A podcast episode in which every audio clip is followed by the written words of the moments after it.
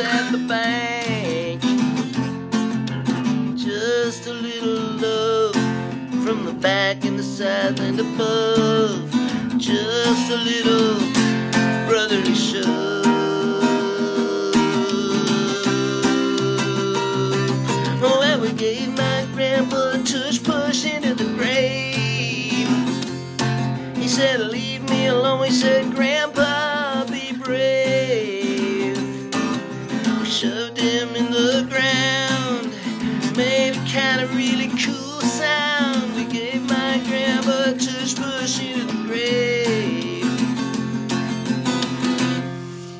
Yeah, Joey Elias can't wait. He's going to be here in studio when we're joined by that dude right there, Mr. Dan Bern. He's going to be making up songs on the spot, singing some older ones, some classic ones, some brand new ones, ahead of his performance at Hurley's Irish Pub, 1225 Crescent Street on Saturday evening after 7:30. Uh, Dan is not just a singing sports jukebox, although you wouldn't know it from this show and the Tony Kornheiser show in Washington. But uh, make sure you're listening between two and four at the very least for Dan on Friday. And then there are about two pairs of tickets left online for his performance Saturday night at Hurley's. If you miss out, you could get uh, a few tickets might be left at the pub at 1225 Crescent Street. Billy Bob Productions brings you Michael Farber every Monday at this time. How you doing? Yeah, I'm good. There's a little bit of uh, Dylan Hardring gonna fall in that. Yeah, yeah. Well, uh, Dan uh, Dan was one of those new Dylans. You know, there were about eight of them at, at various points since the '70s. Uh, and he, like Dylan, he's from the Midwest. He's got that nasally uh, sound, but uh, he he is uh, Michael. You know, I've had a lot of people with a lot of brain power in this studio over the years. Yeah. I don't know if anybody anybody can match Dan. To see a guy get information fed to him, and six minutes later he's got a, a song written and tuned out and playing it live on air for the first time, that takes immense talent.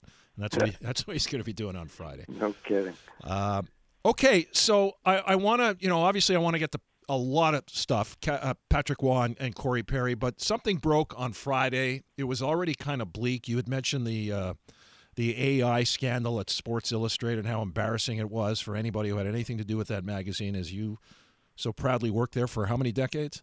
Yeah, 20 years. Yeah. Um, and and now, can you explain to our listeners who are aware that it's on it's on a death watch here, but how it happened? Uh, I could, but I won't because it involves companies and licensing agreements, and I don't think is terribly relevant to your listeners, Mitch. To be honest, I, I think they're uh, the magazine, uh, as I understand it, is in the process of laying off all union people. Uh, in order to collect severance, you have to work the next 30, 60, 90 days. Some non union people are there. The interesting or ironic thing is, in the next magazine, I've got a piece. You've got a Uh, piece in the next. Is it possible it might be the last? Yeah, it might be. Uh, it's a scorecard essay on hockey and Canada because we know hockey's um, in Canada. The NHL is down to 42% Canadian. Uh, minor hockey numbers are down. Uh, hockey Canada registrations on the male side are down. So we know that Canada is losing its grip internationally but is you know it, it has it lost its grip on Canadians? People less enamored of the game? So Canada's lost its grip on hockey, as hockey lost its grip on Canada. So it's an essay. So uh, it'll be in the magazine, which is now monthly when it comes out.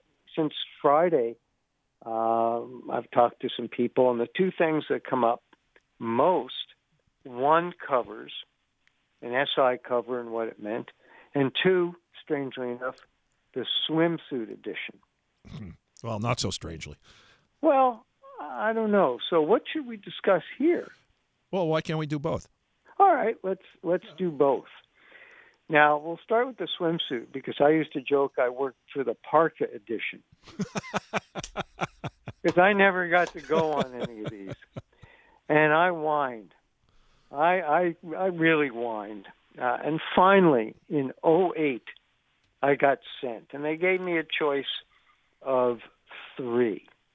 Uh, Turkey, Mexico, or Italy, and my wife had never been to Italy at that point, so I said, "Let's go to Italy." And I, honest to God, I was the guy who read that that issue for the stories because I wanted to see what guys were getting sent to all these places, and I knew it wasn't me. So uh, we went to Naples. Uh, we shot in uh, Pompeii and Herculaneum.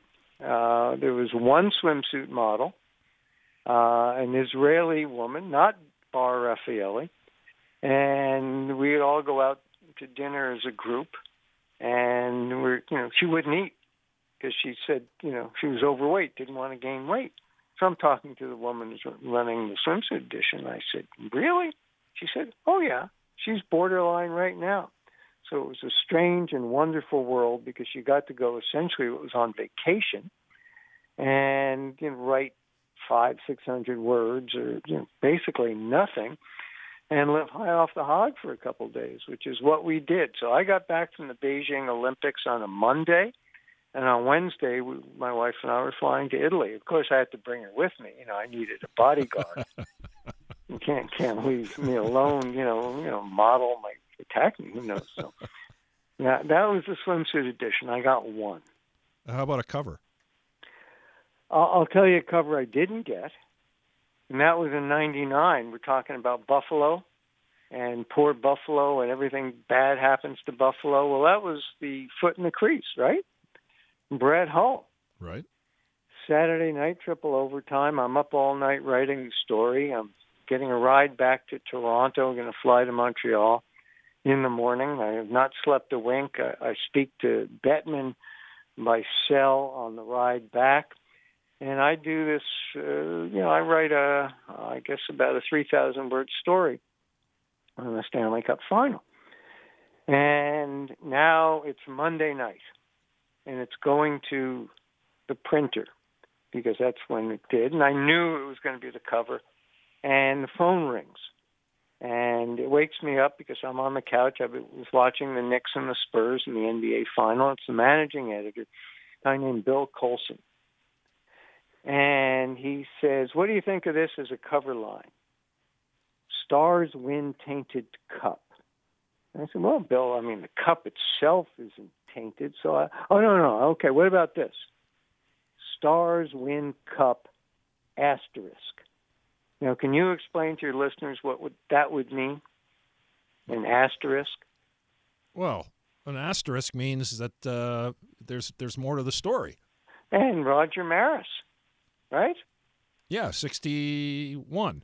61, sure, because Babe Ruth, well, yeah, he broke uh, the home run record in 61. Uh, he hit 61 in more games than Ruth had. So the commissioner decided, although it actually never quite happened, that this would be greeted with an asterisk.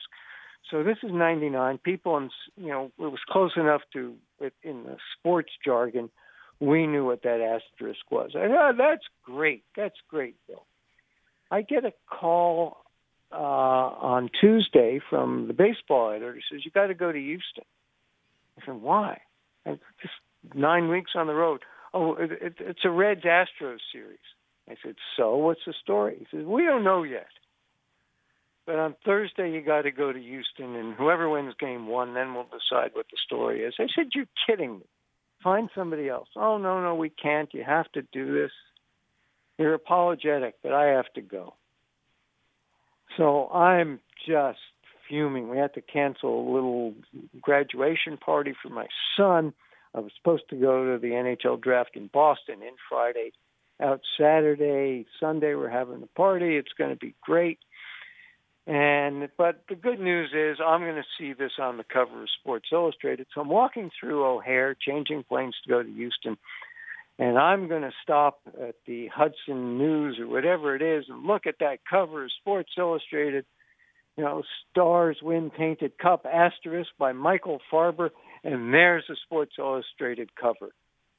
Spurs versus Knicks, war on the floor. Uh oh. And I lost it.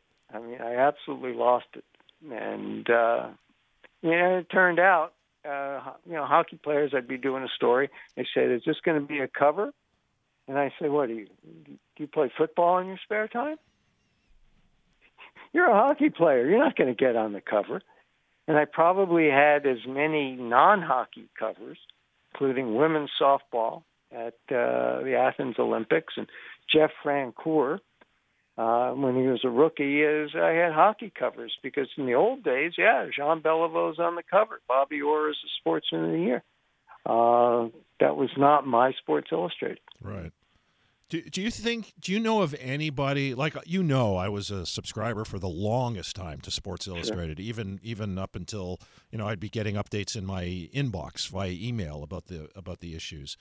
But, but I didn't mind – I know things are different now, but I didn't mind waiting a few days. Like to me, of all the covers, and I have them in storage somewhere. Like I don't know why it resonated to me the way that it did, but the U.S. Olympic team winning the gold in 1980. That to me, of all the covers I look at, it's still the one that was so unexpected. But I didn't mind waiting a few days to read the entire account of what happened and how it went down. It's feature writing at its best. I, do, uh, do people not want that anymore, or they just don't know what they're missing? Well, management didn't, and again, it's a different world. You know what made that cover so effective, in my opinion, Mitch? F- no words. No, I was no going to say the flag. The flag was in, in, in it got in the way of uh, a couple of the letters, and I, I just it stood out to me. Yeah, no words on the cover. No words on the cover, and the only other time that I recall is when Mantle died. When Mickey Mantle died, there was just a shot of Mickey Mantle and uh, the interesting thing also about your favorite cover was that the uh, Sports Illustrated, it was covered up with the U and the S in the USA. That's that's where it was. Okay. In the flag. And go back and look at it again. How about Patrick Roy? Isn't that something? Uh, great. I think it's a great hire, and it speaks – in part to Lou Lamoriello and his fascination with all things Montreal Canadiens. We we have a different kind of relationship because we triangulated in the same places. I went to high school in Providence, uh, grew up in New Jersey, and obviously have lived here since '79. Lou uh, played baseball in Three Rivers. Um, loved the Montreal Canadiens because of what they stood for and how they operated, and of course, his role with the Devils. So we have all kinds of things to talk about when we see each other. And of course, you look at the Canadiens, Montreal connection to his coaches, um, Pat Burns, Larry Robinson, and of course Jacques Lemaire. And so this is this is one more, and I, this is this matters to him. The last time I saw Lou, I guess it was just pre-pandemic, and I was on the island doing something for TSN, and we t- chatted in his office for an hour and a half, and and we were talking a lot about your friend Pat, and we talked about Pat Burns's mustache, and why it was important for Lou that Pat shave. And as Lou explained it, it was he said that mustache represented Pat's ego, his whole swashbuckling self. We don't want egos here. And I explained that to Pat, and Pat understood, and away it went. So now we've seen Patrick with his beard, and now Patrick without his beard. And this is why it's such a perfect marriage, because headstrong can work with headstrong. Patrick is a headstrong guy, as headstrong as anyone I've ever met, probably you've ever met. Well, Lou is just the same thing. And they understand that. And Patrick is going to respect that because it's Lou Lamoriello. So I think this is a great marriage. Patrick is a savant. He, he's among the smartest hockey people, not just goalies, hockey people I've ever seen. Uh, back when he was coaching in junior, he outcoached Teddy Nolan, an ex-Islander coach, in a Memorial Cup. Uh, I think this is going to be a great success, and uh, I'm happy for Patrick. And it because there are no coincidences in life. The Islanders are here on Thursday. Oh, it's going to be unbelievable! I can't wait. Maybe two or three years down the line, when Patrick becomes less egoless. that might be combustible, but in the meantime, enjoy the ride. Thank you as always, Michael. Okay, talk care. to you next Monday. I was very nervous. I won't lie.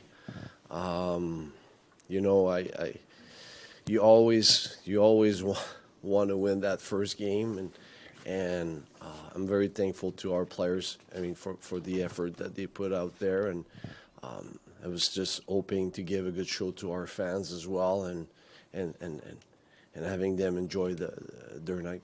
After the Islanders beat Dallas in overtime last night, we're coming right back with Aaron Ward and Pierre McGuire on Melnick in the afternoon on TSN 690.